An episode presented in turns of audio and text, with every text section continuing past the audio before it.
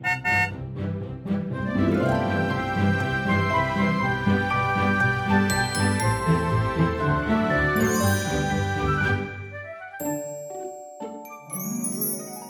迎一起。跟着 JK 过一年，陪你找到真心想做的事。大家好，我是 Jerome，我是 Kevin。OK，我们终于来到这一季的完结篇喽，第六集。因为我们每一季会做六集嘛，那今天这一集呢，我们就是要用一个六爻的观点来审视我们过完的这三个月，就是第一季的内容。那六爻的观点其实就是一个看全貌，就是站在一个比较高处、一个制高点的方式去鸟看之前发生过的这些事情。所以，我们今天的节目呢，最重要的是，首先我们先来回顾前五集的重点的内容，就先帮大家就是回忆一下我们这三个月做了些什么事，你为自己有没有找到你真心的梦想和你的热情？然后再来，我们要花很多的时间，就是要来做这个听众的回复，因为我们之前有讲到说，就是三月底之前，请大家就是在我们的 Google 表单上面，如果你对我们的节目你有任何的问题或回馈的话，都可以写。对，但是我们就会从里面挑选一些，诶，我们觉得还不错，值得回复的，然后我们今天来跟大家做一个探讨。嗯，因为其实六爻啊，除了是已经准备好了，我们做出回顾，然后准备好要走出下一步之外呢，还有另外一个常常大家会听到的说法，就是说人生典范嘛。其实六爻它的状态就是，只要好好的活出自己的时候，它自然就可以成为其他人的一些启发跟一些引导吧。所以其实这个角度来说，为什么我跟 Jerome 就会想到，我们可以邀请一些不同的朋友。透过他们在经历这个梦想跟热情里面一些他们觉得发现到有趣的事情，还有或者是他们觉得啊，在这个过程里面我好像有一些东西还是学不懂，还是有一些东西好像卡住的感觉的时候，其实有没有一些是我们不同的看法，可以让除了问我们的人，他可以得到启发之外，如果跟他刚好有一个相近的人类图的设计的话，也可能是可以得到一些参考点的话，这个我觉得也是我们这一集很想去带出给大家的。嗯，对，所以其实我们在回复的时候，我们的角度就比较不会说，我们就针对这一个人去回复，我们会希望说，回复的同时，也可以让收听的你有一些可以参考的价值。嗯，所以其实我们接下来在后半段的时间呢，我们做的一些 Q&A，我们也可以去简单剧透一下，我们也刚好真的很幸运的有一些六爻的朋友来跟我们分享，刚好在第六集这一集里，我觉得我们很幸运的不只是有六爻，嗯，我们这次是。四种类型的人居然都有哦，连反应者都有哦，显示者、生产者、投射者都有，我觉得还蛮难得的。对，所以其实我们大会的一些分享也会针对投射者他遇到的一些问题下面，其实是如何可以看梦想跟热情呢？显示者也会有问到一些问题，我们如何去解答？六爻的面向，反应者的一些分享，我们等等都会在今天的这一集里面很丰富的聊到的。对，好，那就我们就先开始来做这个前面这五集的一个回顾好了。嗯其实这个回顾我们就很简单，就让大家回想一下，在几个星期以内大家经历过的一些东西。其实从我们的第一集开始，我们就开始聊到，在一个学理的架构下面啊，其实第一等份这个梦想跟热情，它是有什么样的一个状态？然后我们延伸到在这一个季度里面，我们一直强调的几个重点，就是回看做这个事情是不是会让你心情好？这一年你想体验一个什么样的自己？这一年你。想成为一个什么样的自己，体验一些什么东西，这一些都是我们一开始去问大家的问题，然后在这一个季度里面，我们反复不停的去探索的一个事情。对，因为第一季的第一集，其实我们就是用一个一爻的观点嘛。那一爻其实就是像你刚才讲的一个学理的观点，就是喜欢做研究，喜欢先知道很多的事情。所以其实如果大家想要知道说，为什么我们这一整年啊的这个四个季度的这个企划，它怎么样跟着大轮轴去过这一年的生活的话，其实你可以再回头。去听我们第五十五集里面，因为其实我们都有照时间去做标定，所以其实你也不用从头听到尾啊，你就是听那个学理的部分，你大概就会知道说我们这一年的企划它是源自于一个什么样的一个 idea 一个构想。好，那再来第二集呢？第二集就是从一个二爻的观点，嗯，所以我们就从我跟 Noel 还有 Jerome 三个人，我们各自的梦想去启发大家，尝试去列出自己的梦想清单。因为刚好我们三个人都是有二爻的，对对对，对，然后二爻的关键字其实就是一个 fan。Fantasy 就是他是一个很狂想、很活在自己世界里面的人。对，然后之后这个梦想清单其实就是一个非常好的起步点，不要想太多，不要去质疑太多，只是把想到的东西就写出来。然后到了三第三集，就是三爻的警戒的时候，我们就谈到一些关于这个过程里面的一些阻碍了。对，因为三爻我们就是要去开始去尝试、去碰撞，然后从错误中去调整跟修正，嗯、然后学习，然后开始去找到出路。所以光是想是不行的，你还是要有一些实作。那实作的时候，一定就会遇到阻碍啊，因为人生没有都那么顺利，一路都是绿灯的。那你遇到阻碍的时候，你要如何去调整自己，甚至找出方法去跨越这个阻碍，这就是我们第三集在聊的。嗯，当你找到你的梦想清单，然后当你已经开始去整理好、梳理好你的阻碍是什么，是内在吗？还是外在吗？之后你就可以去开始慢慢把你的梦想更聚焦一点了。但在这个过程里面，我们就透过一个很好的电影，就是《The Soul》灵魂急转弯，然后去好好的去说明一下，其实对于梦想上面、对热情上面，我们会不会有一些迷失，是我们值得更了解一点。的对，为什么我们会把灵魂急转弯放在四爻，就是第四集？是因为因为四爻其实它有一个关键字，就是它容易很 stubborn，嗯，就是容易会顽固或固执，就是执念很深，他可能会一直停留在自己的一个小小的圈圈里面。那灵魂急转弯这部电影其实就是让我们用一种换位思考的方式，可以去突破你自己原本思考的框架。所以我觉得在梦想的路上，其实突破自己原本的框架也是很重要的一件事情。嗯，因为我常常觉得，真的是。你当你看到的东西不同的时候啊，你经历的世界一定也会不同。所以很多时候，其实我真的最喜欢《灵魂急转弯》里面的一句，就是说，其实火花或者是梦想跟热情，其实它跟执迷是一线之差。嗯，当我们太过执迷在某一个事情上面，代表就是如果我们觉得这个梦想就是我一定要达成，然后你完全的忽略掉外面世界跟你的互动的话，其实你很容易会。看不清楚大局，然后也很容易会错过很多更多有趣的事情。对，然后第四集这个灵魂奇转弯里面这一集，我们后来的小练习就是让大家去做一个自己的幸福小宝盒，嗯、就是你要收集一些会让你一看到之后，就好像会提醒你说，哦，原来生命很美好，原来我的生活中还是处处有很多的火花，嗯、很多的梦想，我不用只执着在一件事情上面。其实我觉得这个真的很重要，因为我们很多时候人的记忆啊，尤其是有一些人类图的设计，会特别会记住一些失败的经经历啊，或者是恐惧的感觉。对。对，所以其实有时候找一些方法去好好的提醒自己，其实生命是美美好的，原来你是开心的。其实这个事情很容易会让你的这个频率调回到一个正面的事情上面，事情自然就会流动了。嗯，所以在第四集里面，其实我们很重要的也列出了三个，就是在这个梦想路上的迷失，嗯、就是你要避免说去掉到这样的迷失跟误区里面去。嗯、这样的话，你比较能能够去突破跟超越你思考的框架。所以大家如果还觉得这个里面好像有一点已经还想听一下的话，欢迎大家可以再回去听一下这一。对啊，每一集都很值得再回去听。对对对，对，而且你其实你都不用从头听到尾啦，你就是听一个你想听的小段落就好，嗯、因为我们都帮大家做了时间的那个标，对那个 mark。嗯，然后到了第五集的时候，我们再次拉回到更现实的层面了，因为其实我们会开始去想。但是如果你单凭梦想，我有很多梦想啊，但是我真的可以过生活吗？所以我们尝试用一个比较直强向面的面相，用一个比较实际的面相去看一下，梦想真的可以当饭吃吗？对，因为五爻的观点就是很 practical，非常的务实，嗯、就是你跟我讲了很多的美好的愿景，或者那些都是空的，我要的就是实实在在的东西。所以其实五爻的这一集呢，五爻的观点，我们就选了那个日本的那个 Ikigai。对，我们因为我跟 Kevin 都觉得说，这个 Ikigai 真的是你在探索你的梦想跟理想的工作上面一个非常实用的工具。嗯，可以用这个方法来更具体清楚一下自己在职涯上面也好，或者是梦想上面的东西如何做出梳理，所以我觉得这个其实是一个挺不错的工具的。对，那如果你要复习一下什么是 e k i g a i 的话，就是再回到我们这个。第一季的第五集去听，我们都里面都有列出来。他有问了四个问题嘛，就是什么是你喜欢做的事，什么是你擅长的事，什么是别人会付钱给你的事，以及什么是世界会需要的事。嗯，然后从这个出发的话，你可以慢慢找到一些可以更多重叠的区块，然后就是慢慢可以走进你越来越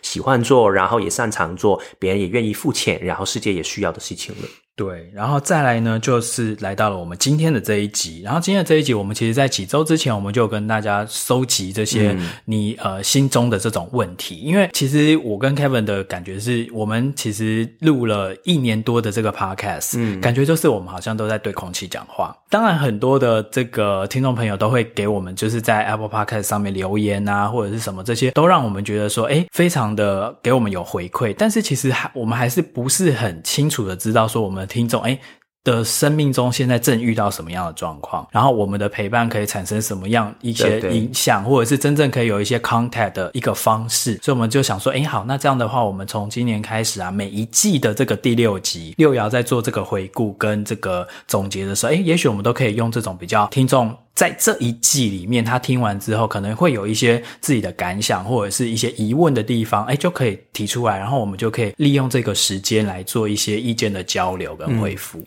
而且这一期的尝试里面，我觉得发现到，无论是你给我们一些很正向的回归也好，或者是问题也好，对我们来说也是很开心的。对，因为正向的回归，当然就是觉得，诶，原来我们说的东西真的可以让你有一些不同的看法，这个是我们很开心的。嗯，但是如果你有疑惑的话，这个也是很好的事情，不要觉得疑惑或者是有问题很大的问题，因为其实当你有问题的时候，你既然就代表你会有机会看到一些。别的可能性了，对，但是这个问题就是你可能要讲的描述的更具体，嗯，然后你可能要多自我揭露一些你现在的状况，让我们知道。对对对对对，因为也有一些来信或者是一些问问题，他就只问了一句话，就是譬如说，呃，如何确认自己的梦想跟热情？那这种太大灾问，我们就没有一个着力点，或没有一个切入点去回答你了。我们就会可能只会跟你说，哦，如果你还没办法确认你的可能热情跟梦想的话，你可能要再从头去听，因为其实我们每一集里面，我们都有提供很多的工具跟小练习，去帮助你去确认跟找到你梦想与热情。嗯，其实这个啊，不单只是因为我们看到这个问题比较难，可以具体找到答案。另外一个事情就是，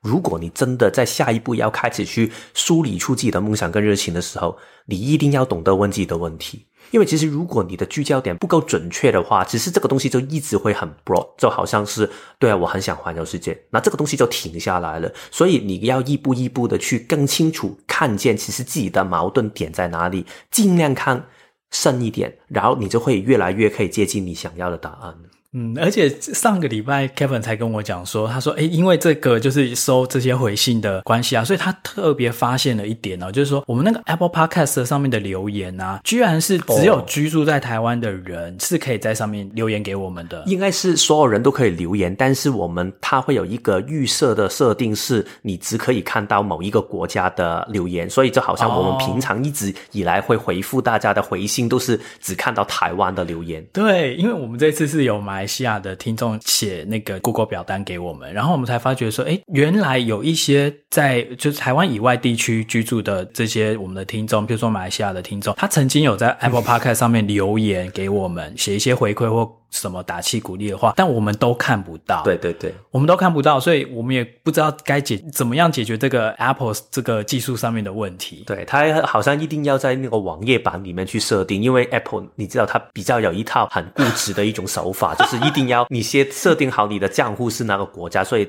大概是这样的情况。对啦，好，反正如果你们知道要怎么解决的话，可以就是再给我们一些意见。好，那我们接下来是不是要进入到我们今天的回信的、嗯、的部分了？那我们这今天的回信呢，一共分成三个 part 哦。所谓的分成三个 part，就是说我们会把大家的来信，我们这一次的回复，我们不会说好像就是一篇一篇一篇信这样子单独。逐一的去回复，我们会以就是你提到的东西里面的一些主题性，如果有相关联的，我们会把它归纳成一个种类。然后我们这一次的回复呢，我们就是来回复三个大的种类。嗯，这样的话，大家在收听的时候，其实也比较好吸收。对对，对，然后也比较好找到重点，不会觉得说好像都在讲一些跟我无关的事情。嗯嗯。而且啊，其实我们也当然没有办法可以把每一个给我们很好的一些回复或者是问题，我们都可以回应到。但是我们相信啊，就是我们会跳出来的这一些主题，应该每一个。人他都值得可以从这个面向里面可以多了解一些，所以其实也很谢谢每一个人给我们的意见，但是真的不好意思，我没有办法回复每一个人。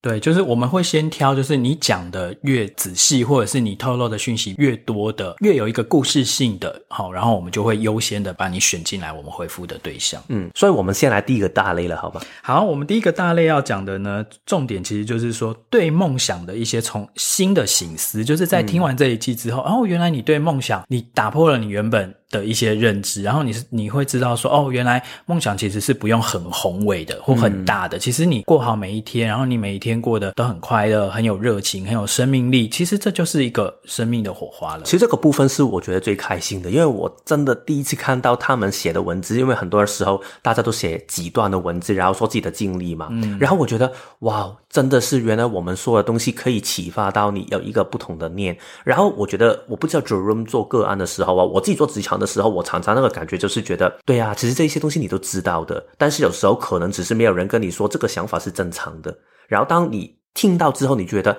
哦，原来真的是可以这样，然后你就放松了，好好的过生活。我觉得我们接下来在。第一个板块里面去举的这几个的故事，我觉得也是类似的这样的一个状态了。嗯，好，那我就是会进行的方式，就是我会先把大家的来信念完之后，然后针对这一封来信，然后我跟 Kevin 会提出一些我们的一些讨论跟跟回馈这样子。嗯，嗯，好，那首先我们要先来念的这个信呢，是来自于一位叫做 CL，他是一个生产者，四十七岁。好，他说。我是你们在马来西亚的粉丝。我在大学毕业之后呢，结婚，然后成为了一个家庭主妇，衣食无余。家庭生活，老公、小孩也都很好。我对于很多的事情呢，都很有好奇心，也很幸运的都能够去尝试。但是常常就是七分钟热度、四分钟长度的去尝试各种有兴趣的事物。这个我们在台湾通常是讲说三分钟热度啦，这个可能每个地方讲法不一样。好，然后也都一直乐在其中，也学到了很多皮毛。直到现在到了中年，没有所谓持之以恒的梦想，也没有到发光发热的地步。但近两年来呢，对于家庭主妇的我好像造成了一些困扰，一直在找寻那个唯一的人生梦想，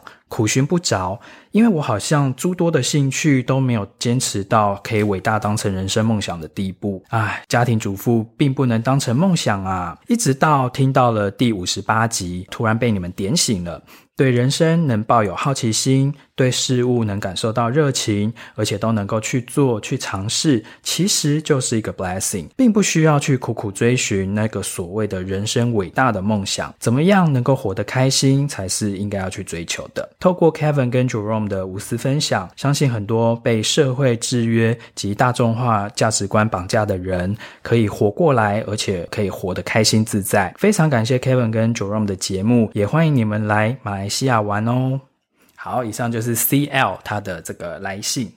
我觉得这个分享哦，最开心的事情当然就是他开始从我们听到分享的东西里面发现到，对啊，其实有时候。真的所谓的梦想跟热情，并不一定代表我我一定要创立一个公司，然后去拯救世界，类似这样的东西。其实好好的照顾家庭，可能也是你的热情跟开心。然后这个设设计里面，我觉得有一个值得可以看的一个面向，因为它有一条通道是二十七五十这条通道。大概来说了，它整个设设计就是一个三六的荐骨的存身嘛。然后它有几条的通道，它分别有二十七五十这一条通道，然后它有十跟五十七，也有三十二跟五十四的。条通道，所以它一共有三条通道。但是我特别想挑来说的就是二十七五十，因为二十七五十啊是家族人的回路里面最家族性强的一条通道。嗯，所以这条通道的特性就是你会很愿意去照顾你的家庭，会滋养你的家庭的成长。然后它另外还有一个闸门是四十五号闸门，四十五号闸门就好像一个国王跟女王的角色嘛。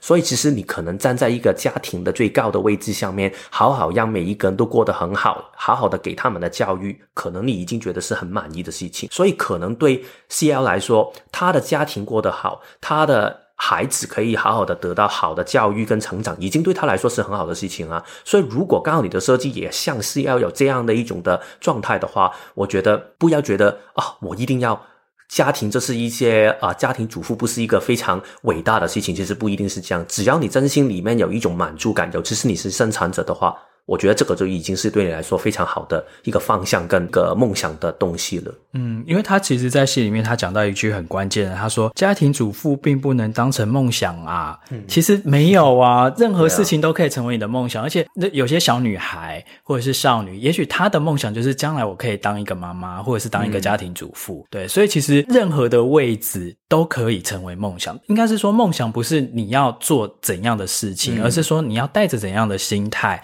带着。怎样的心情去做这件事情。而且每一个事情，如果你真的尽兴的去做，然后尽力的去尝试做的赚的话，其实这个事情也会变成很伟大。你也可以成为一个很伟大的妈妈，也可以是一个个很伟大的家庭主妇，去支持你的家庭。嗯，然后真的很感谢你，因为在马来西亚还可以就是找到我们的节目来听，嗯、而且看得出来你其实是长期有在听我们的节目的，所以很高兴我们也能够陪伴到你啦，然后也能够看到你就是找到对人生的这个梦想，而且你后来有写写一句嘛，就是不需要去苦苦追寻那些人生伟大的梦想，怎样活得开心才是应该要追求的。我觉得这个其实就是我们今年做这个跟着 JK 过一年啊，我们最想要传达的一个 message。嗯嗯。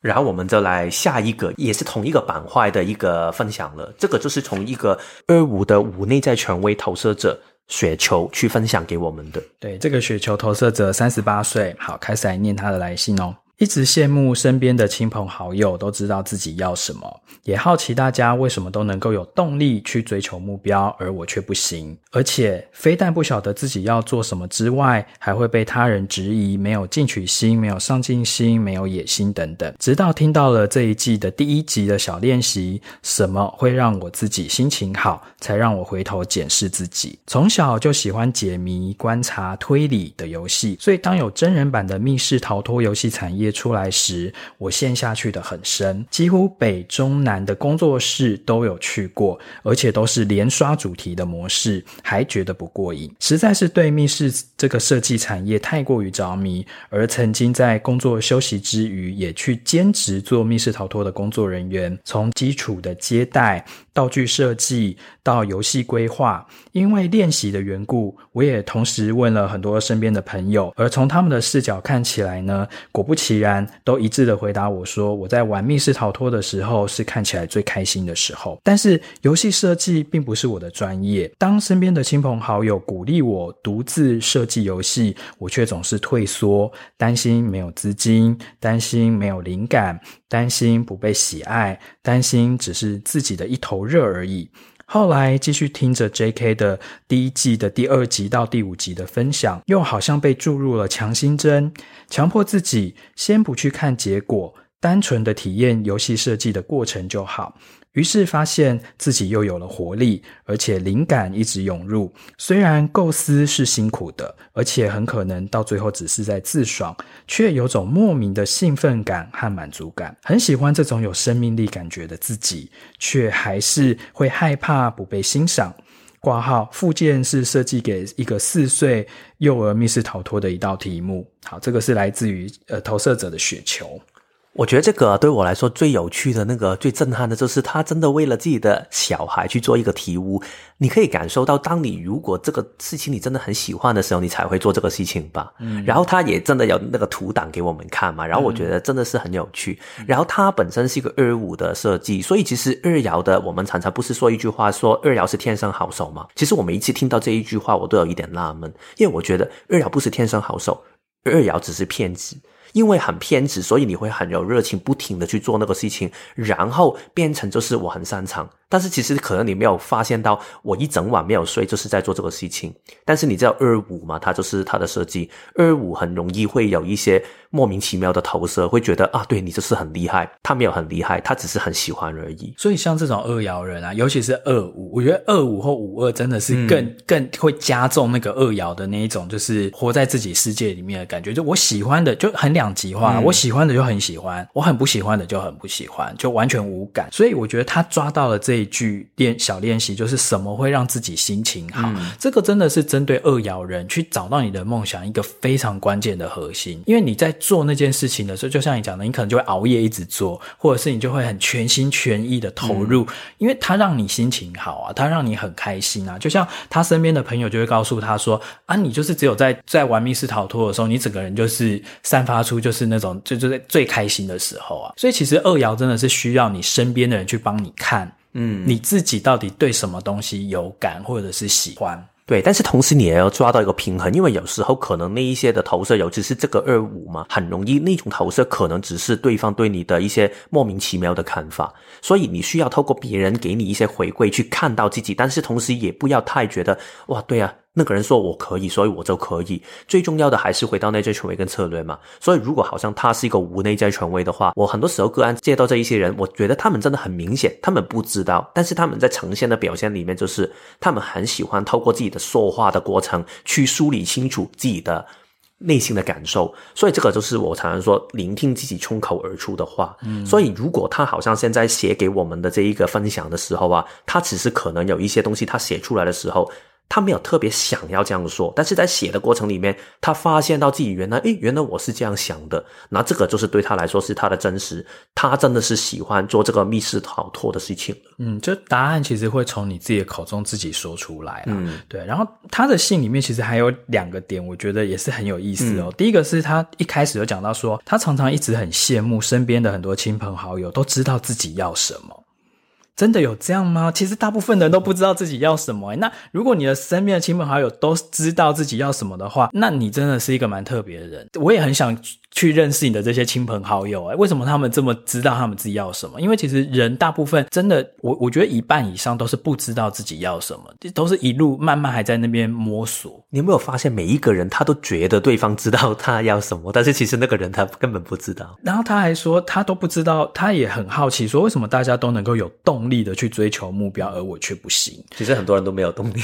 或者是说有些人他其实就是在乱忙一通啊。对啊，对啊。但是但是其实我觉得这个还是要回到你自己的设计啦，因为其实雪球它是一个投射者，嗯、而且从它的人类图里面可以看得出来说，其实它的下半部就是从喉咙以下是全部都是空白的，因为它只有一条十一跟五十六的通道，这是说故事的通道。对，所以你看你四颗电池的那个部分其实都是空白的，所以你本来就是要。认识你自己的能量运作状态，然后你不要勉强自己或羡慕别人，想要跟别人一样都是这么有动力、这么有冲劲的去追求目标，不是代表你没有目标哦，你一定还是会找到你的梦想跟目标的，只是说你去追求的方式，也许跟那一些生产者或者是那一些就是有电池的人的展现方式是不一样的。而且，其实如果你可以好好的精准自己在分享故事，其实我觉得你分享这个故事也很精彩。所以，其实，在分享故事的能力上面，你可以变成你的最厉害的地方的话，其实你这个能力就已经可以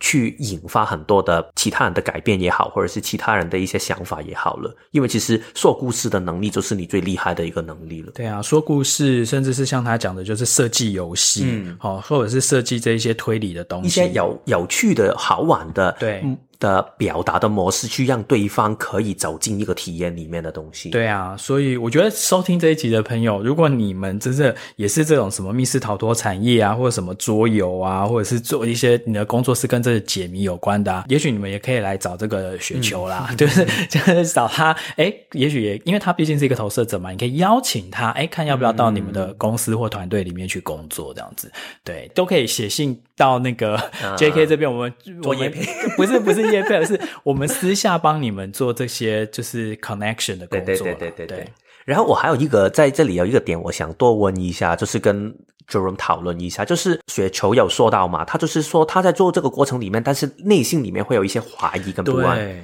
因为他也跟我一样是空白的心脏中心的，嗯，所以。如果 Jerome 你来说，如果你找到一个你有热情的事情的时候，你也会有这一种的空虚跟不安的感觉吗？我觉得不安的感觉绝对一定会有，因为人怎么样，你的头脑就是一个不安感或焦虑感最大的来源。因为这个是我们从小被制约的，嗯、就是你就要先想好说，哦，你可能会遇到什么样的状况，然后可能遇到的时候你要怎么样应对，干嘛干嘛。不是说都不要想，的确你也必须要做一些风险评估或什么的，但是就是不要思虑过度，嗯嗯，不要担心过。过头，对，不要杞人忧天，嗯、就是你先走一步，就是你先担心明天该担心的就好，你不用先想到说什么五年后、十年后，因为五年后、十年后又会发生什么事情，又会发生什么转折，你也不知道。我听起来啊，好像就是真的心脏中心有定义的人，他比较好像是可以稳住自己的这一个东西，他不是不会害怕其他人不会欣赏他，或者是觉得怀疑，只是。我很快就可以把自己定回到我自己的频率上面。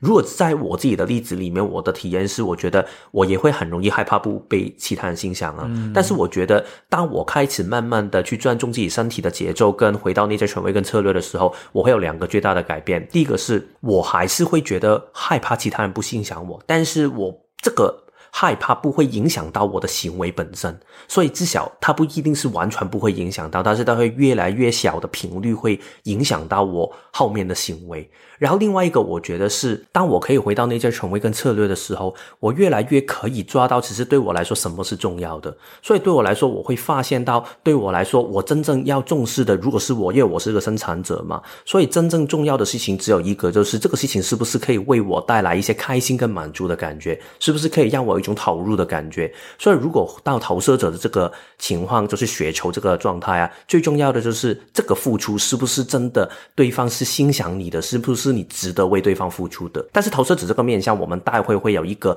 也更多的补充，因为我们还之后还会有另外一个投射者的分享，我们到时候也可以再多说一点点。嗯哼，好，那我们接下来就是讲下一位哦，下一位叫做 Ann，他是一个反应者哦，三十岁，好，开始来念他的来信，我是一位反应者。我的梦想说出来，你们不要笑哦。我的梦想就是天天开心。我很喜欢你们讲灵魂急转弯的那一集，我觉得我就是二十二号。火花不再投胎先修班，而是在地球上。于是选择了反应者这个角色来到这个世界，没有一个固定运作的中心，也没有任何通道的天赋才华，只有全然开放、双倍的感受力。电影中最打动我的片段是二十二号透过旧的身体伸出手，让漆树的种子缓缓地飘落在掌心。这就是我爱世界的方式。阳光穿过树叶的光影变化，百看不厌的日落彩霞，偶尔遇见的小动物，都能够让。我雀跃一整天。我爱人，喜欢当他们透过我看见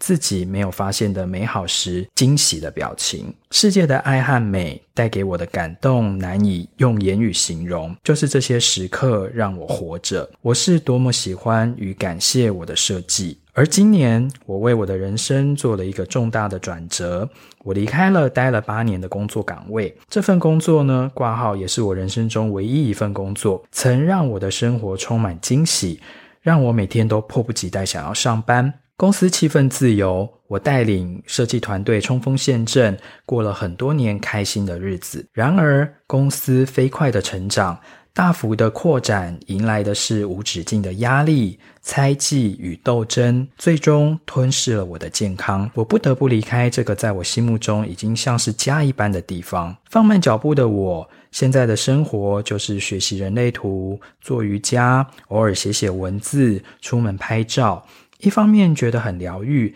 一方面也对于未来的未知感到不安，怕自己会不会太安逸了。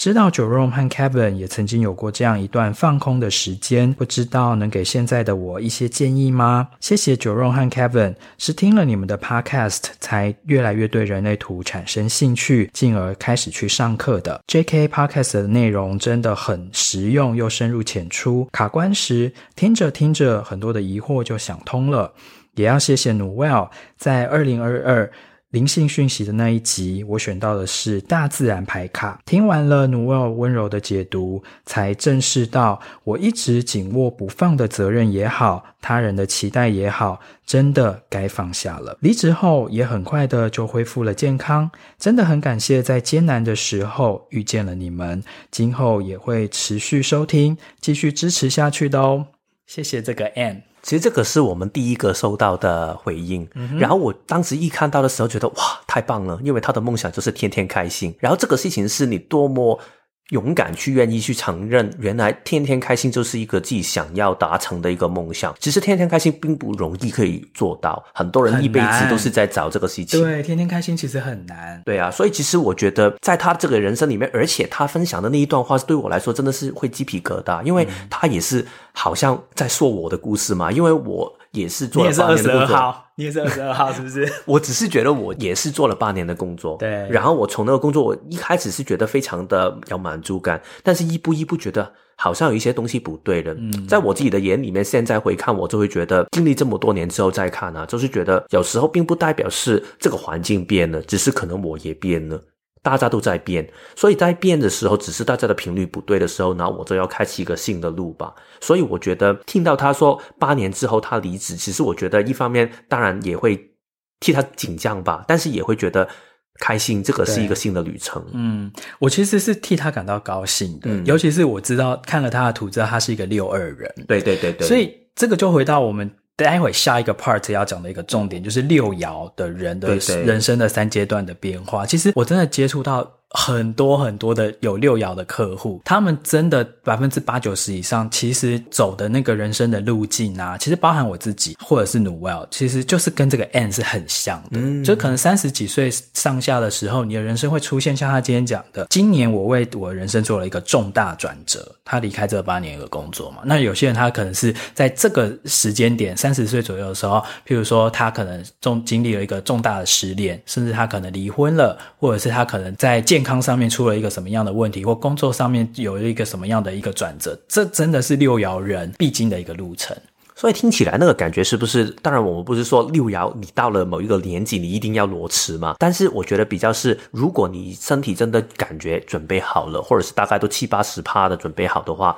那如果真的有一个转变的可能性，或者是可以一个用不同的眼光去看世界的可能性的话，好好去尝试一下吧。对啊，而且我觉得以他的这个转折，因为他自己都讲说他其实是开心的啊，嗯，对不对？从他的文字就会感觉到说，他现在的生活现阶段啊，他是满意的，他喜欢他现在这样的一个状态。对，那至于他有问到说，呃，Kevin 跟 Jerome 也曾经有过一段这种放空的时间，可以给现在的他一些建议吗？这个我们就留到下一封。因为下一封的也是也是很类似的这个问题的时候，我们再一并回复。但是有一个，我觉得是在这个分享里面会特别会重大一点的部分，我也想简单说一下，就是其实追寻梦想啊，你会觉得有一点的不安的感觉，好像我们刚才回复过，其实是很正常的事情。所以如果真的要一个建议的话，我会觉得不要尝试跟你的负面的情绪去对抗。嗯，因为好像我们之前不是有一集就是说灵魂的暗夜嘛？对，其实，在灵魂的暗夜里面，我们反而可以看得更清楚，对，所以其实我当时在我裸辞的时间呢，我一开始也是非常的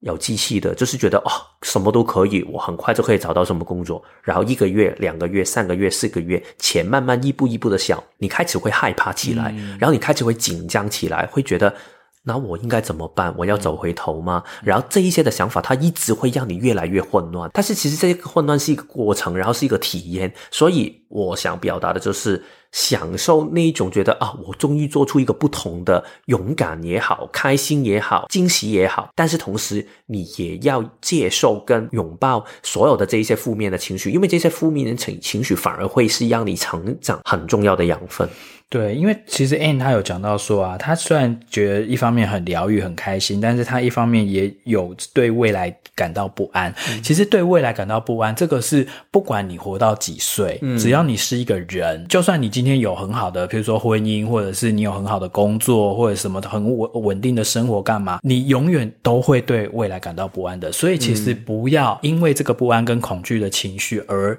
阻止了你自己前进，所以像 Ann 这种就是人生，因为其实我们一开始跟跟 Kevin 要想说，我们今年要做这个跟着 JK 过一年啊，陪你找到真心想做的事嘛。其实我们真正想做的是，就是说不是一直在讲那些人类图的知识，嗯、因为其实已经有很多的管道你可以取得这些知识。我们要的真的是用一年的时间来陪伴大家蜕变，嗯，就是你要把你学到这些东西真正应用在你的生活中，为你的生活带来改变。好，那当然我们不敢说这个改变一定会是好的，它也可能是一一个 nightmare，也可能也是一个噩梦或干嘛。但是你的人生就是到了一个该改变、该蜕变的时候的时候，你就必须要顺其自然的往前走。嗯对，就好像有一句话不是说，当花苞没有办法再把你包住的时候，就是花就要开了嘛。嗯，对啊，所以其实你该开花的时候，你该离开的时候，你该往前走的时候，你就要勇敢的硬着头皮的去走这一步。嗯，当然我们不知道前方会怎样，因为没有人有那个水晶球。好，甚至连那么厉害的通灵者努威尔，他都不鼓励说，你就是要先知道你未来一定会怎样之后，然后你就往那个方向走。对对对。因为其实人生是有无限可能的。对对对。你自己永远都可以选择，你要下一步你要进入的是哪一个平行的时空。嗯。好，那我们就到下一个的分享了。这个分享的就是小文。对，接下来我们要进入到我们今天回信的第二 part。第二 part 的主题呢，嗯、其实就是六爻人三十岁左右的这个生命震荡期。对，那如果今天你刚好收听的听众，你自己是六爻人，或者是你身边有六爻人的家人、朋友，或者是很亲密的人的话，其实你大概可以了解一下，因为六爻人在三十岁左右的时候，他们的人生真的是会起一个很大的变化。那他自己已经在一个很恐惧的状态中了，但他不得不变。那如果你今天身为是他旁边的人的话，请你温柔的支持他，嗯嗯，去踏出这一个转折。嗯嗯，然后刚好我们刚才说的 Anna，她就是三十岁嘛，然后接下来我们要说的这一个小文，她就是一个六二的情绪的纯生了。对，而且她三十一岁，对对对，就是差不多都是这个阶段。好，我要开始来念那个小文的来信，请问对三十岁后经过断裂并正在重新生长的人，挂号特别是六爻，有没有什么过来人的心得或建议可以分享呢？另外，非常谢谢你们开了这个节目，尤其是今年的跟着 JK。过一年，节目开始的时间和我自身经历土星回归的伤痕与内在的疗愈，到重新尝试探索外在环境并摸索内心平衡的时间点，几乎是一致的，因此在频率上感觉特别的贴近，很受到帮助。谢谢你们，我会继续期待新的每一集。所以我觉得这个小文呢，当然他重点是问一个六二的状态嘛，然后但是六爻啦，不止六二，对对对，一个六爻的状态。然后我觉得在这个部分之前，我想先拉另外一个面向来谈，因为它有两条通道，一条就是二十七跟五十，另外一条是四十一跟三十。所以换句话来说，它是一个情绪的权威嘛。所以我觉得其实情绪。权威这个中心啊，我觉得它的智慧就是在于体验，尤其是梦想这一条通道。所以其实我觉得重点是在现在这个转折的时间，未来一定可能会有很多的变动跟改变。因为其实六二的人生真的在三十岁的前后会有一个很不同的表现。我常常听到我有说，就是因为他是六二嘛，然后他就说他现在去回看三十岁之前的人生，他感觉就是好像另外一个人的人生一样。好像另外一辈子的感觉，我也是啊，也是这个感觉，哦对啊。对啊，而且有些有些时候，真的，你三十岁以前的事情，有些你已经回想不太起来了，因为真的就是跟你现在好像是一个很大的落差跟断层。嗯，对。好，那这个呃小文的来信里面，他有特别讲到一个专有名词哦，叫做土星回归的伤痕与内在疗愈。如果大家不熟悉这个专有名词的话，没关系，你可以回去找我们第四十六集 EP 四十六三大流年对人生的影响，这个里面我会讲得更清楚。嗯、那今天我们就不。用这个时间去赘述了，我们就直接来回复，包含刚才 M 他有问到的说，诶，我们可不可以给他一些什么在这段时间的一个建议啊？然后小文问到说，这个六爻的过来人可不可以有一些什么分享跟建议啊？然后我回去之后我就想了一下，因为我记得我们其实之前在很早期，就是去年第十集 EP 十的时候，我们曾经就聊过很深的这个我自己啦，我个人的这个人生历程的转变，那一集是叫做享受把一个人的心灵旅行嘛。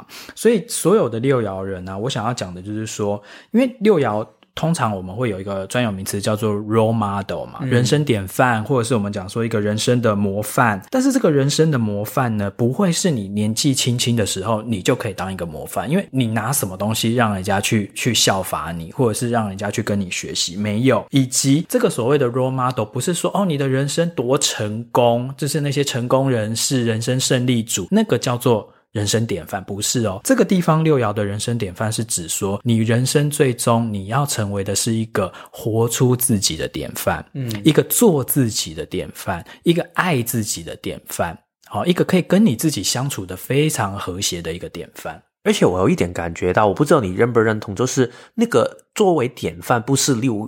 六爻人的目的，他只是单纯的做自己的时候，他自然会成为别人的典范。然后其实这个六爻也没有真的很。顾及对方是不是觉得他是一个典范，因为他只是。好好的活自己的生活而已。对，六爻其实就是你只要自然而然的活出你自己的时候，你就会成为某一些人的典范。你不可能成为全世界的人的典范，嗯、或整所有大众的典范，不是这个概念。你就是会影响到一些对你投缘的人，或者是他生命中他觉得跟你同频共振的人。然后他刚好在人生的一些特殊的处境的时候，他看到你，然后你的存在，你的爱自己、做自己这件事情本身就给他带来了很大的鼓舞跟激励。嗯，这个就是一个六爻人。人所谓的人生的模范。嗯，但是在六爻这个过程里面，如何可以找到一个做自己的最好的平衡，跟可以成为别人的典范呢？我自己觉得每一个六爻他都会经历一个阶段，嗯，就是所谓的三十岁前跟三十岁三十岁后。对，三十岁前可能你开始真的非常投入进去体验，但是三十岁到五十岁这个时间开始会有一点抽离感的去用另外一个眼光去跟这个世界互动，但是你慢慢会越来越调和到一个。属于你的平衡，所以其实为什么刚才我们说，就是当你在这个时间下面，你一定会前面的路一定会有很多的改变跟变动的，因为其实你一直在调整自己对生命的态度、对世界的、对人生的很多的态度的下面的改变，这个改变一出现的话，你的世界一定也会在这个过程里面会出现改变。就是六爻的人生一定会经过三个比较明显的阶段嘛，就是三十岁以前、三十到五十岁以及五十岁以后。好，那因为今天这个 Ann 跟小文他们其实都是刚好进入到第二个阶段。好，那这个人生的三阶段呢，从第一个阶段迈入第二个阶段，就三十岁左右这个土星回归的时候，你一定必然会经历到的是一个生命中一个比较难以承受的某一些考验，嗯，或者是受伤，或者是我们可以把它讲成你人生中的一些大地震。或或者是小地震，它为什么要去震动你？是因为它要让你知道说，诶，现在要到下一个阶段喽，你不能再照你原本的这个运作的模式了。运作的这个模式，它可能没有办法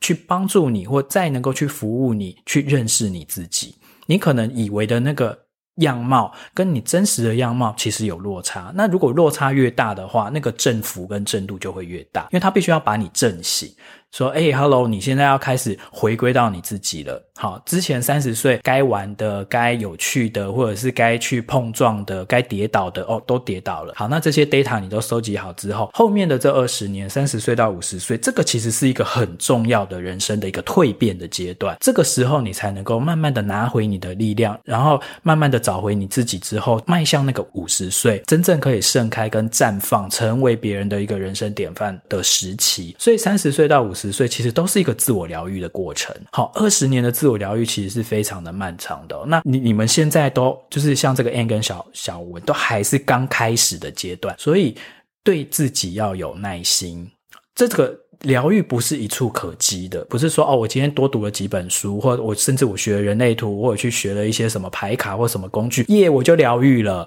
没那么简单。因为其实以我到现在很多的事情，我都还是在一个自我疗愈的过程里面，所以其实。经过了这二十年，慢慢慢慢的疗愈，你会开始找回你自己的面貌。所以我的建议就是说呢，其实我在第那个 EP 十里面呢、我记得我那时候跟 Kevin 在聊的时候，我们有举一个很棒的一个比喻，就是说很像一块土地或一个大海，它曾经有受过很大的污染，或者是曾经有已经种很多的东西，它的地力都耗尽了之后，你是不是要给它一段时间休耕？让它复原，好，那个就是很像是你们现在在经历的这一种，像譬如说，Ann，她现在开始哦，他离开职场了，他很 happy，然后每天就是做瑜伽、学人类图、读这些身心灵的书，这个其实你就把它当做是你人生中的一个休耕期。但是人生不会说永远停在这个休耕的状态哦，因为土地它毕竟还是要耕作。你来到这个世界上，你还是有一些你被设计要来做的事情，要去体验的东西。那你就是先好好的先让自己的人生在这个中场休息的时间里面，你先稍安勿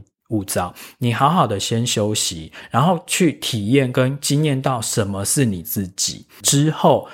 总有一个时刻点到了之后，你又必须要再重回尘人世间，或重回凡尘。然后那个时候，你整体的内心的力量感跟三十岁之前完全不一样哦。嗯、你其实是会更务实，因为六爻有的时候其实它会太飘，嗯，它会太飞，它没有办法接地。可是你经过这个修根的过程之后，你反而可以会让自己慢慢的降下来。然后再再一次回到凡尘的时候，因为你的内在已经完全经过了一个内在的改造工程了，所以其实你在做很多事情的时候，你的那个起心动念，甚至你对人性的期待都不会这么高，你都不会用一个很高的标准在审视你身边的人，你就会觉得说，哦，其实大家都是一样啊，大家都都是会想要去避免痛苦的事情，然后会想要去趋向快乐的事情，然后都会做一些保护自己的事情什么的，所以你其实就会更。更能够跟人和谐的相处，嗯，对。所以其实我觉得，在这个收更的时间呢，我觉得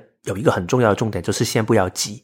因为其实如果你还是将这个土地好好的去休养，然后等到一个更对的时机点的话，对，等待对的时机点，这是一个很大的重点。我觉得尤其是情绪权威的小文，尤其是他有四十一三十这一条通道，就是他突然可能会有很多梦想，然后那个热情会把他完全的盖过去，然后觉得淹没过去，觉得我现在就一定要把这一些东西完成。但是在这个时间下面，不代表你不可以行动，但是尽量要耐心一点，好好的看清楚、感受清楚一点，才去下这个决定。对你来说，可能会是一个比较好的时机点，因为其实一个对的时机点去用力的时候，你会觉得整个东西这个感觉是会顺的。但是这个过程可能你在接下来的十到二十年，你一直都会在练习什么时间才是一个对的 timing，对的时机点。这个就是一个疗愈的过程了。所以其实就慢慢一步一步的好好跟自己的情绪相处，跟自己的下决定的一个模式相处吧。然后还有一个最后一点，我想要分享的一个过来人的心得，就是说，因为像 Anne 他有提到说，他会担心未来嘛，还是会感到不安或干嘛。我相信这个只要是人一定会，但是。所有我们今天讲到这些六爻人，不管你是六二、六三、三六还是四六，当然其中最典型的真的是六二人啦。就是所有六爻里面最典型的人生三阶段就是六二。那你一定要记得，在你人生从第一阶段转进到第二阶段的这个三十岁左右这个土星回归的关卡的时候，你要开始慢慢的去学习，就是慢慢放下操控的心。然后，对于很多未来，你不要再去担心了，因为有些时候真的担心也没有用，或者是说你不担心，就算你做了些什么，也不见得有效。所以，所有的六二人或六爻人，你要培养一个相信生命的一个态度，就是人类图常常讲的臣服 （surrender），就是有人又把它翻译成投降，但我是比较喜欢“臣服”这个字，就是你要臣服于生命，就是很多事情不是你一手可以掌控的。你是跟整个大宇宙是一个共同创造的一个关系，就是你出五十 percent 的力，宇宙要出五十 percent 的力，然后你们两个是在共同创作，所以所有。对未来的安排的责任，不是全部都百分之百落在你自己的身上，你就是做好你这百分之五十你能做的选择，好，你能够为自己下的决定，你做好了之后，然后剩下的你就是要臣服，臣服于整个大环境的带领，然后 go with the flow，就是顺着流走。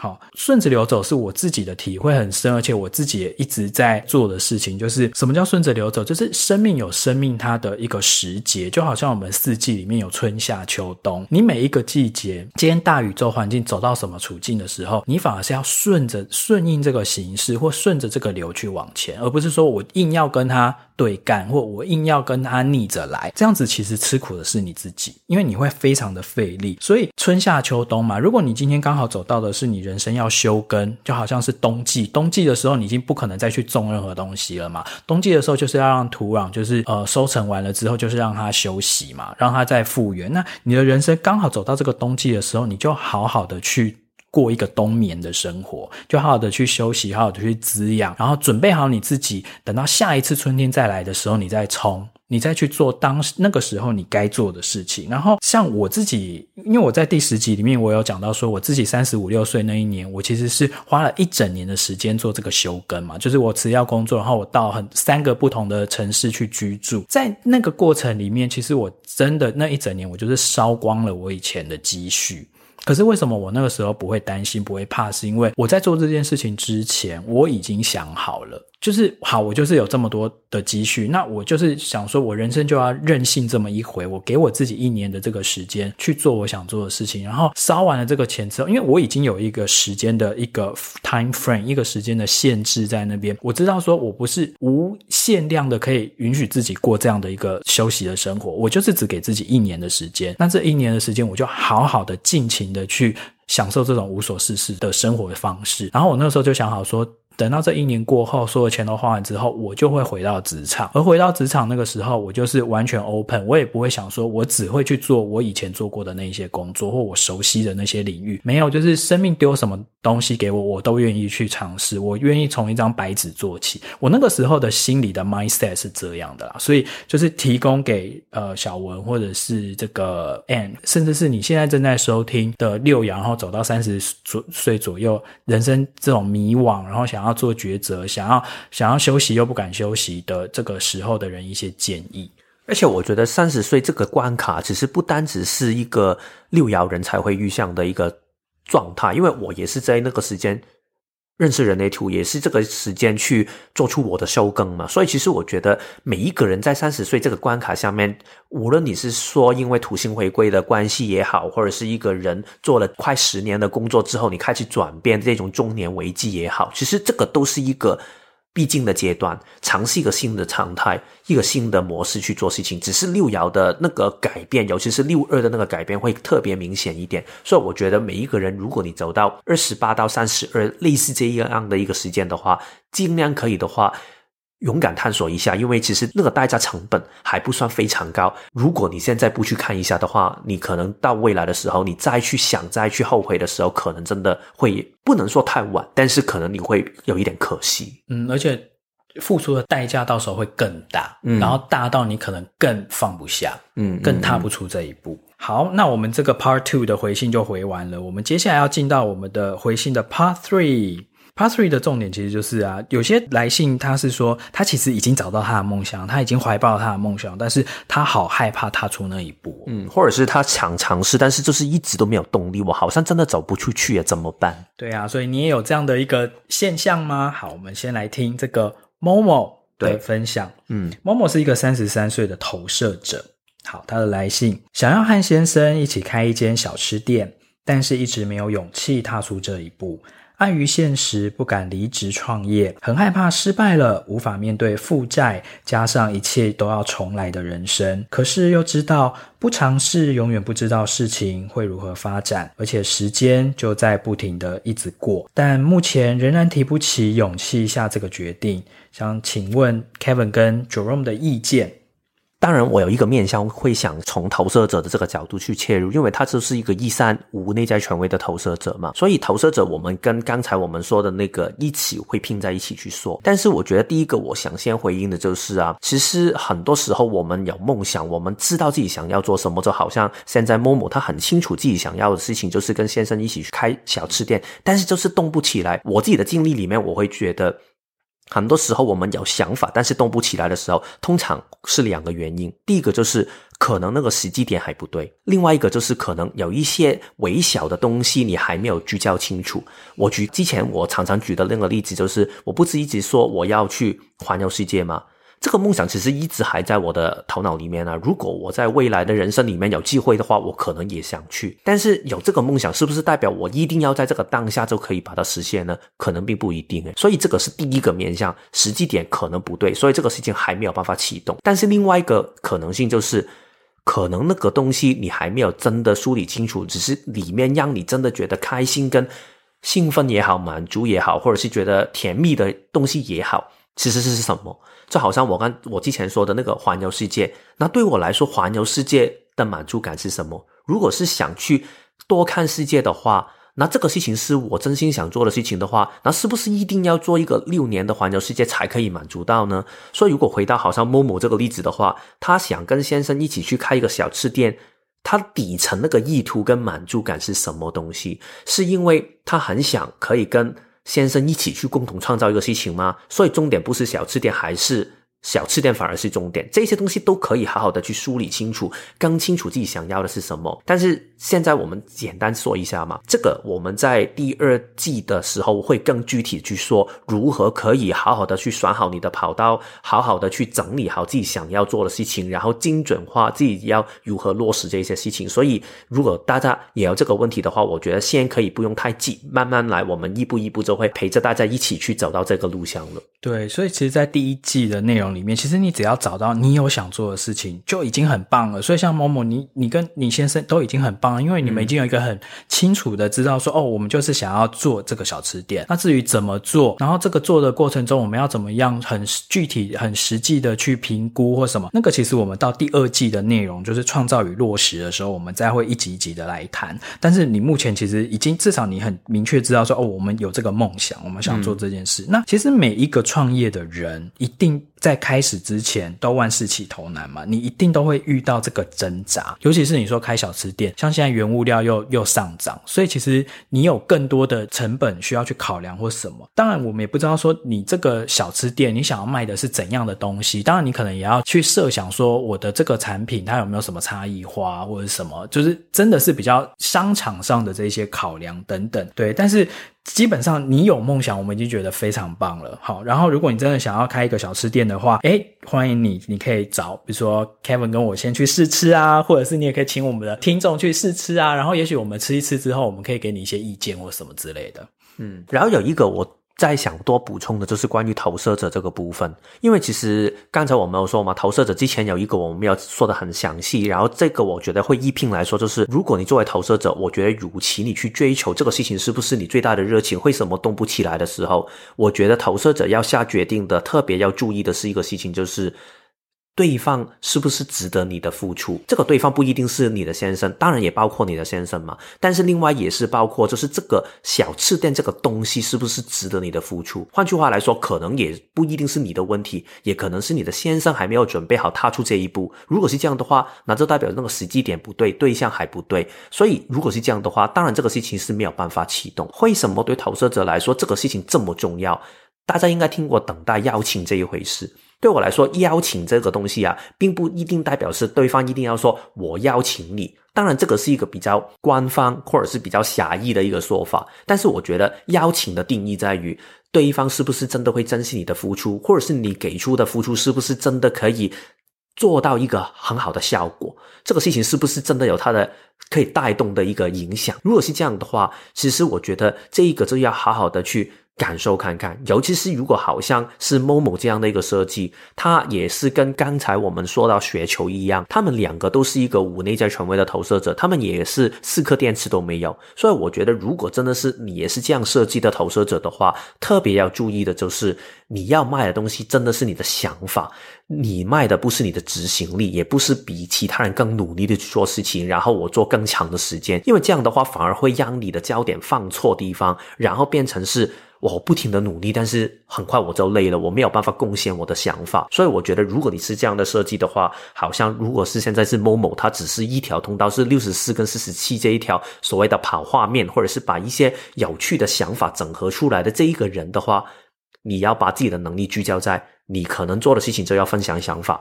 代表说，如果你要跟你的先生合作的话，你一定要确定。你的先生或者是你的一些其他的伙伴，他是会有一个很好的执行力，可以把这个事情执行出来。同时，他也会尊重你，可能比较是专注于去分享想法，而不是去落手落脚执行太多。我觉得这个也是可以好好多去觉察的一个事情。嗯，所以默默就加油喽！希望。早日有，也许有一天你真的会开那个小吃店啦，我们祝福你。嗯，好，下一个我们来看的是二十七岁的生产者奈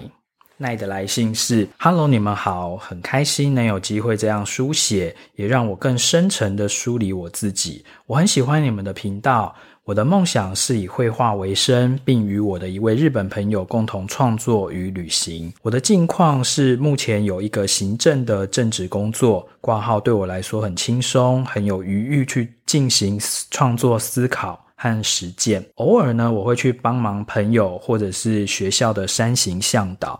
其余的时间呢，都在进行创作。当初不选择进入译文产业，是觉得我的创作状态还没有很稳定，还没有确定我的定位和作品的走向。而我的日本朋友呢，我们在台湾见过一次面，后来因为疫情的关系，他回到日本，然后这两年多来呢，我们就维持着像笔友的关系。但是从创作到生活各方面都觉得非常的相应与有亲密的支持，也有着一起长时间旅行的约定。今年我们也甚至说，就算台湾或日本很难开放，也要先在一个国家至少相处一个月，然后再做后续的打算。我现在的问题是，我是否今年要尽可能的与日本朋友见到面呢？但这个见面如果不是在台湾碰面，我所要承担的物质风险就会很高。挂号要辞掉工作，离开家里，买机票、签证和隔离的费用，一开始在别的生活环境的生活支出等等。而且我最主要的思考是我的职业规划。如果我真的要开始创作生涯，那出国之前也要先累积相关的经验。简单来说，理性上我知道我可能要考虑很多点，但是呢，也要做出呃相应的安排和准备。但现阶段的我的生命状态是。更想要去拓展和练习我的创作，并且表达给更多的人知道。我不确定这样激烈的动荡到底要不要真的去实践，因为很现实的，就算我与日本朋友相见了，我们还会有很多关系上实际相处的呃问题需要去面对。一方面，当然可以说我并没有那么完整信任我的日本朋友，毕竟相处的时间还太少。一方面，我也还是很依赖我的日本朋友，所以可能也一直在等待他，没有那么积极的去面对我的创作生涯，大概就是这样喽。谢谢你们。其实我觉得这个分享啊，我不知道大家有没有感觉跟之前的很不同，因为它的设计刚好就是一个五一的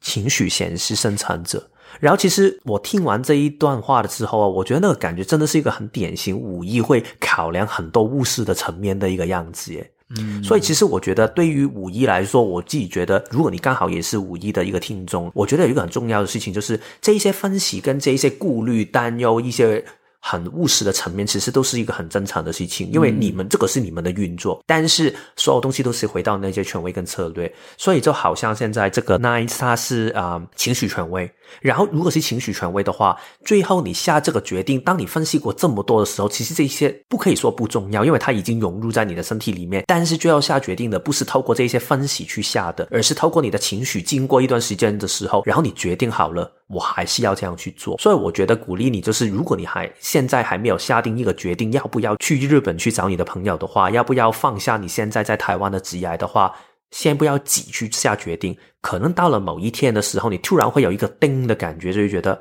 诶，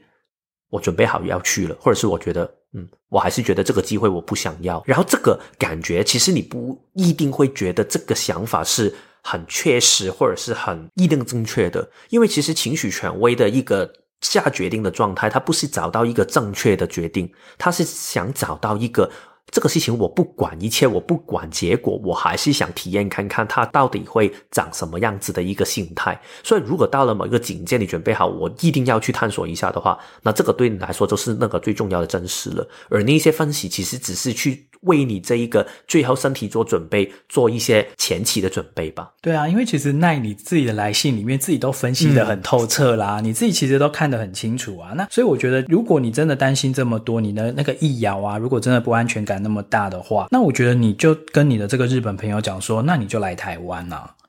这样的话，你是不是就省了这么多你会担心的事情？嗯、你就你就积极的说服他来台湾嘛。然后在台湾的时候，你们在实际的相处啊，然后从相处中，你再看看说这个人是不是可以长期合作的伙伴啊？对啊，那因为你的图里面呢、啊，你有这个四十一。跟三十的这一条通道，嗯，这条通道的人真的人生是还蛮梦幻的啦，嗯，对，所以其实光是我听你这个，如果比如说我今天是你的家人，我是你哥哥或干嘛的，我一定会想说，你要不要再想想？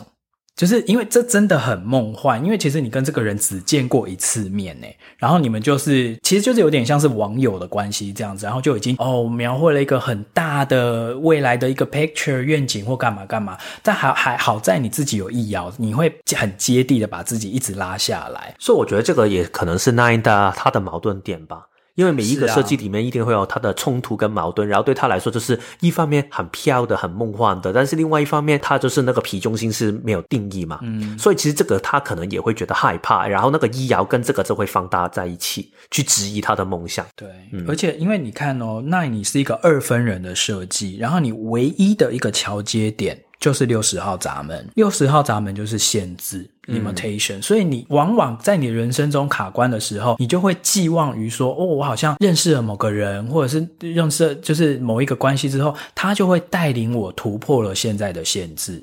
好，好像就是他就是我的一个救星，或者是这条路就是我一个可以突破我现在感觉到自己被绑住的一个救星。对，嗯，可是或许那个只是你自己的投射。那个也许对方真的不具有这样的功能。我觉得还有另外一个面向，就是啊，也是可能因为这个六十号闸门的缘故，会让你觉得只要我冲破这个限制的话，世界就会变得非常美好了。对，我只差这一点，只要冲破就可以。但是可能这个只是一种幻象。所以为什么回到情绪是这么重要？对，要回到你自己的情绪，然后跟你自己这种高高低低的情绪共处，然后跟随你的内在权威跟策略做决定。好，所以如果你现在真的对这件事情有这么多的疑虑的话，那你就再等等，没有关系。嗯。那如果真的是很务实的话，我是建议你可以说服他来台湾，因为这样的话，你自己的风险的成本可以降得比较低一点。我觉得你这个建议也真的挺好，因为它除了五一这个部分，五我们常常就是说这是诱惑嘛，就是可以把对方诱惑过来，对，让对方就是觉得哇很动听，我很想过来。然后它的这个设计里面，你刚才提的时候，我看它的其他的闸门的分布，我觉得也是很有趣啊，因为它有一条通道是三十一跟七，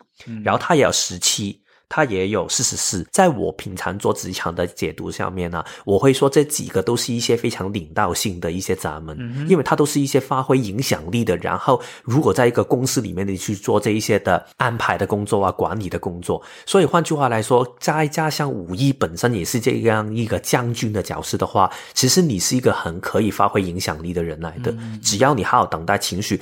重点是你要分清楚这个事情对你来说是不是重要，因为刚才 Jerome 说的那个意见是一个很好的意见，但是同时你也要去发现自己是不是真的想这样做。嗯，可能你把他邀请到来台湾的时候，你可能也会后悔啊。如果你没有经历过自己的情绪的状态的话，因为你还是要照顾他或者是陪他，所以我觉得这个就是好好的。如果你也好，或者是其他听众，你是情绪权威，然后你是武艺的人生角色的话，有这一种的拉扯是很正常的。重点就是好好透过你的情绪清明，去找回自己的平衡点。嗯，对。然后好在是因为奈你是五一，所以你其实现实感还是很强烈的，嗯，所以你的那个梦幻的那个成分啊，不会无限的扩大。可是像我生命中遇到了一些其他，也许他不是五一的人，他的那个四十一跟三十这条梦幻成分的通道，就会把自己的人生都当做偶像剧在经营。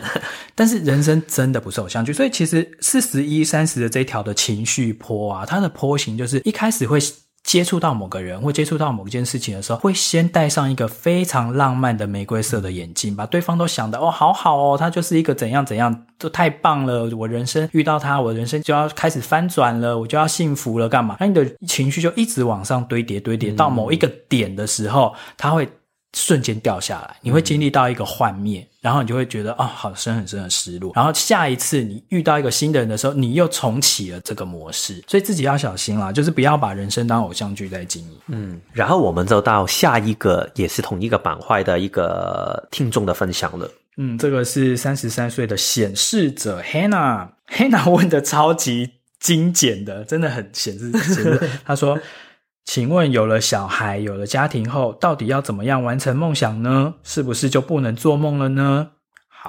好。坦白说，我跟 Jerome 自己各自都没有小孩嘛，所以其实我们也很难很具体的回答。但是我们可以尽量用我们自己的经历跟自己的一些观察去分享我们自己的看法了。对，我其实他问到这一题的时候，我第一个想法是说，那要看你是单亲还是双双亲。如果你是双亲家庭的话，我觉得其实跟老公之间就是你们协调好。因为我真的很不赞成说，你今天当了一个家庭主妇，或者你今天当了一个爸爸之后，你就完全。全部只投入给你的家庭跟你的小孩，放弃自己的人生，完全放弃自己的人生，完全都不去做一些让自己快乐的事情。这个其实对你的小孩来讲，对你在教养上面来讲，我自己的观念啦，我觉得这个并不好的原因是因为。小孩在看着你呀、啊，就你就是在身教，你就是用你怎么样实践你的人生在教他。比如说，你就在教你的女儿或儿子说：“哦，以后等到你长大了之后，你结婚了之后，你就被绑住喽，你就什么事情都不能做喽，你就永远只能当一个爸爸妈妈，或者只能够当一个服务小孩、服务家庭的一个工具。那这样的话，这个小孩他种下这个因子，你觉得对他好吗？嗯，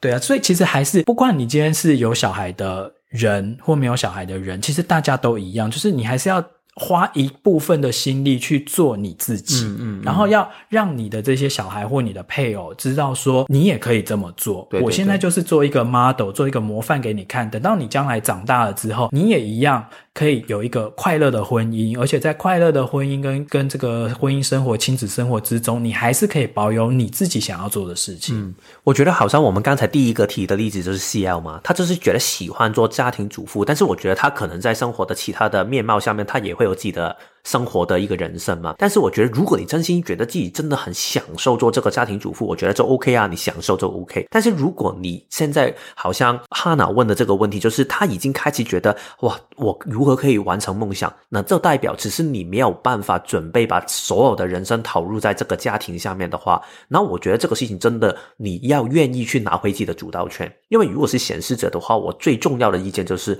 永远都要拿回自己的主导权。所以如果是这样的话，你会在你跟你的小孩去表达的时候啊，或者是相处的时候，你会有一种觉得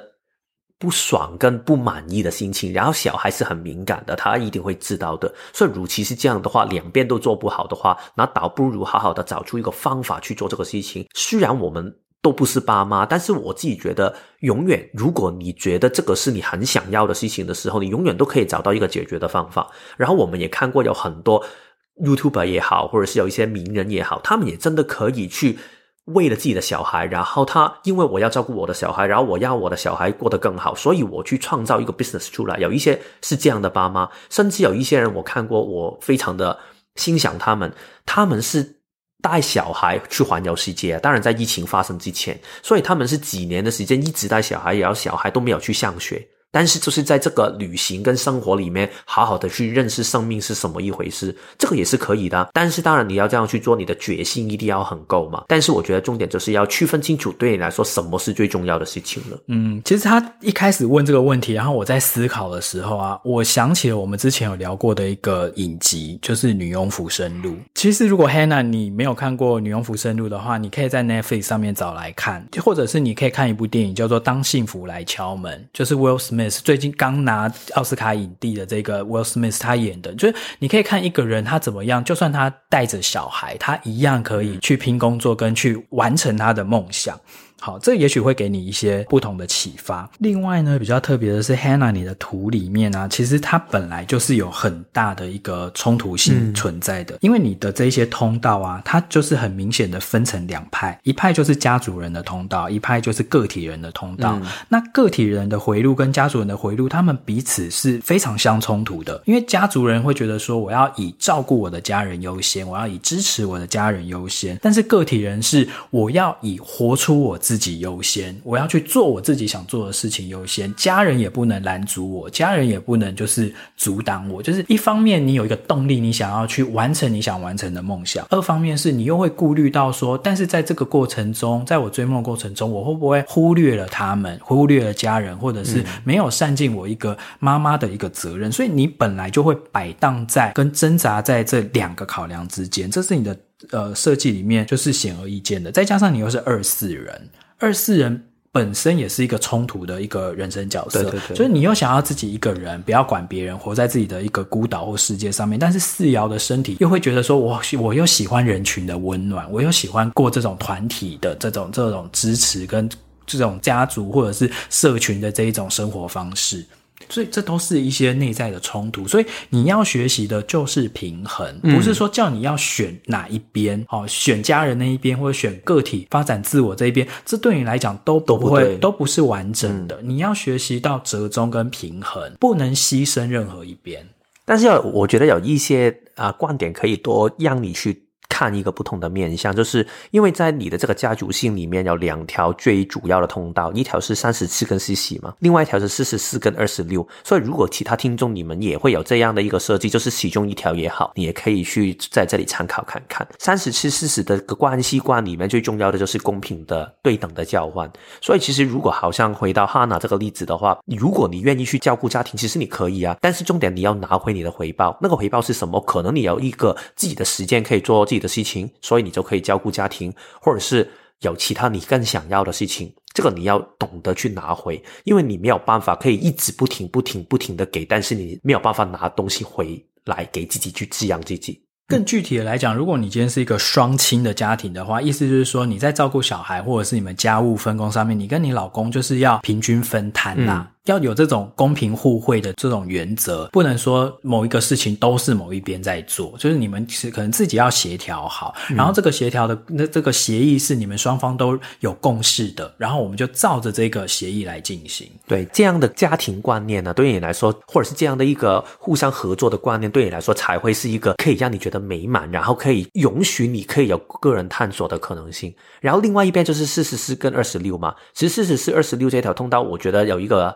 简单的面向来说，就是你也可以去考量，就是你用支持家庭的这个能量作为一个动力，去让你赚钱回来去养家。因为四十四二六就是一个非常有效率的一个行为的模式，所以，与其你花时间好好的照顾家庭，可能你去赚更多的钱回来去照顾家庭，对你来说可能是一个你更觉得舒服的一个做法。嗯，然后甚至就是回到刚才呃，Kevin 已经有提到过了，也许像之前 CL 的那个例子，就是你当一个快乐的家庭主妇，那也可以是一个完成梦想啊。嗯，如果如果你觉得说这个是你的梦想，对不对？如果你觉得这个是你的梦想的话，嗯，这个也是一个梦想了。不要把梦想想得很伟。伟大，好像梦想就一定要怎样怎样怎样，除非你真的就是依照我们的这些小练习之后，你自己已经做出了你的梦想清单，而那些梦想清单真的是会跟你的家庭生活会互斥的，那个时候你当然就要做出一个取舍跟平衡。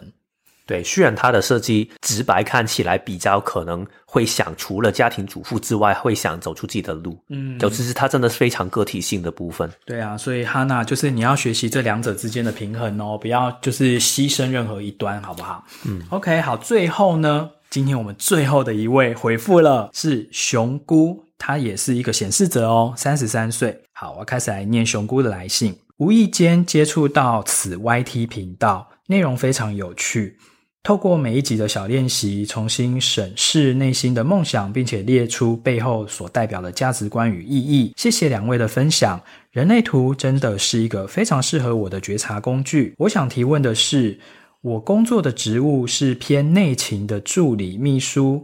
而且算是一个执行者，做了很久的执行者的工作。我很好奇，自己还有其他的可能性吗？目前跟朋友讨论斜杠，但是也没有什么概念，可否依照我的设定给我一些建议呢？非常感谢。对了，两位的声音都很好听，而且内容很有趣，而且实用，谢谢你们。对，因为其实这个问题为什么我们会放到最后呢？其实我们没有办法把这个归类，因为其实问的东西其实不是具体关于梦想跟热情的一些构想也好，或者是一些阻碍也好，它比较是关于职场的面向。所以当然，我觉得如果真的要具体的去理解你的职场下面的可能性的话，我真的建议你可以来找我去做一个服务，因为我觉得这样会比较具体一点。然后，但是在这里的话，我觉得还是有一点点的东西可以拉出来，去让其他的听众也可以得到收获的。我觉得在这里最大的一个面向，其实有两个我想分享。第一个就是关于显示者，其实显示者在职场，我觉得永远都是一个最重要的核心的关键字了，就是主导权。所以，其实如果你在你的工作里面，你没有办法可以拿回你的主导权的话，你这个工作一定会觉得受苦的，所以什么叫主导权？就是我可以按我自己做事情的方法去做事情，并不代表是你可以命令其他人，然后去强迫其他人按你的方法去做事情，不是这个意思。只是我要怎么去做，我要自己的方法，我可以跟你去说明跟交代，但是你不要去管我如何去做。这是简单来说，不要 micro manage 我，不要去每一个小动作你都要去管我。所以。在你的这个工作里面，你有说到你去做助理的秘书吗？助理的秘书，当然我觉得真的很看老板跟你的关系。但是如果你的老板是每一丝都要控制的，然后你只是替他执行的话，可能这个工作就并不一定是适合你了。但是如果你的老板有一种的助理秘书，就是他很放权给你的，你什么东西你都可以下决定，只要他跟你说明他的想法的话，然后你就帮他执行。如果是这样的话，可能这个工作就适合你，所以我觉得这个需要一个更具体的一个服务或者是聊天，才可以针对你的这一个面貌去说。呃，通常如果我的客户是显示者啊，嗯，他们问的一些问题啊，我一定会先问他说：“那你自己觉得呢？嗯，那你想要吗？”因为显示者其实你来到这个人世人世间，你要学习的其实就是主动嘛，嗯，主动发起。那主动发起的前提就是你要知道你自己要的是什么，你不要去。就是永远把这个，就是好像自己都没有力量，然后都去问说，诶，老师，你觉得我适合做什么？诶，我做这个可以吗？我做那个可以吗？嗯、你要做什么都可以。就像你问的是说，我很好奇自己有没有其他的可能性。当然有啊，这不需要问，任何人都有无限的可能性，包含你，每一个人都有任何其他的可能性。可是问题是，这么多的可能性当中，你自己要的是什么？嗯，我觉得如果任何一个显示者，你。你一直逃避这个问题，或你想要跳过这个问题，要人家给你一个答案的话，那你真的就辜负了你自己，此生成为一个显示者。因为显示者的第一步是你要知道你要的是什么，你才会有动力去过出你的人生。因为当你去追寻你想要的东西的时候，你是有非常大的 power 的，嗯，你自己会有很大的、很强大的一个动能，去让这件事情发生，以及去完成它。所以，显示者，尤其是你又是心脏中心有定义的显示者，你一定要先知道你渴望什么，有没有什么东西会让你觉得说，我想要，我就是要的那种 desire，那种很深的那种我要的那种感觉，那个东西你才会有动能去追求它。好，那这个就是你自己可以去琢磨的，当然。今天你提问了这些问题，可不可以给你一些什么建议啊？那些我们还是会试图从你的这个图里面给你一些建议，但是这些建议都只是建议哦。你不要说哦，因为老师说我适合做 A，所以我就去做了 A，或老师说我不适合做 B，所以我一辈子都不去做 B。No，我们给你的都只是一些建议，但是重点还是我刚才讲的，你由内而外你想要什么？不过我觉得为什么他会问到这个问题，我觉得也是设计下面另外一个我。今天想谈的面相，就是因为它有一个组合，就是它是一个三五的人生角色，加上它有两个闸门是十六跟三十五。通常我看到这个组合的时候，我会特别会放注意力在这里，因为三五的人生角色就是很多人对你有期待，但是你很多时候的想法会偏悲观，所以就是觉得每一个人都觉得你可以，但是你偏偏觉得自己不可以，然后慢慢也会让你。觉得其实我真的不知道我应该要怎么去走。然后十六跟三十五是一个非常对比性很强的闸门。十六就是我很想在某一个领域上面可以变得更专业一点，一直害怕自己在这个领域上面不够厉害。三十五号咱们就是我很想尝试一些别的东西，我想体验一些新鲜的东西。所以你一直如果没有好好的聆听自己的情绪状态，尤其是如果它根部中心是空白的话，这会变成一种状态，就是哇，我压力一来的时候，然后或者是我情绪一到的时候，我就会很冲动的去想做出某一个决定。我应该要体验一些新的东西，但是我好像我的能力也不够诶，或者是我想要在这个事情上面更钻研一点，但是我好像。又觉得我应该要体验别的东西，好像这个太闷了，所以这两个东西会不停的拉扯，让你走进一个很大的混乱里面。所以我觉得好像刚才朱龙说的是一个很好的提议，就是先透过这个情绪的清明去感受清楚，其实你真正想要的事情是什么。很多时候，当你在问的时候，你有一个比较是的一个答案的，但是只是可能在这个答案下面。后面有很多一些怀疑跟一些。但是不然这一些的想法，所以我觉得就是好好的去抓住一个想要呈现的样子，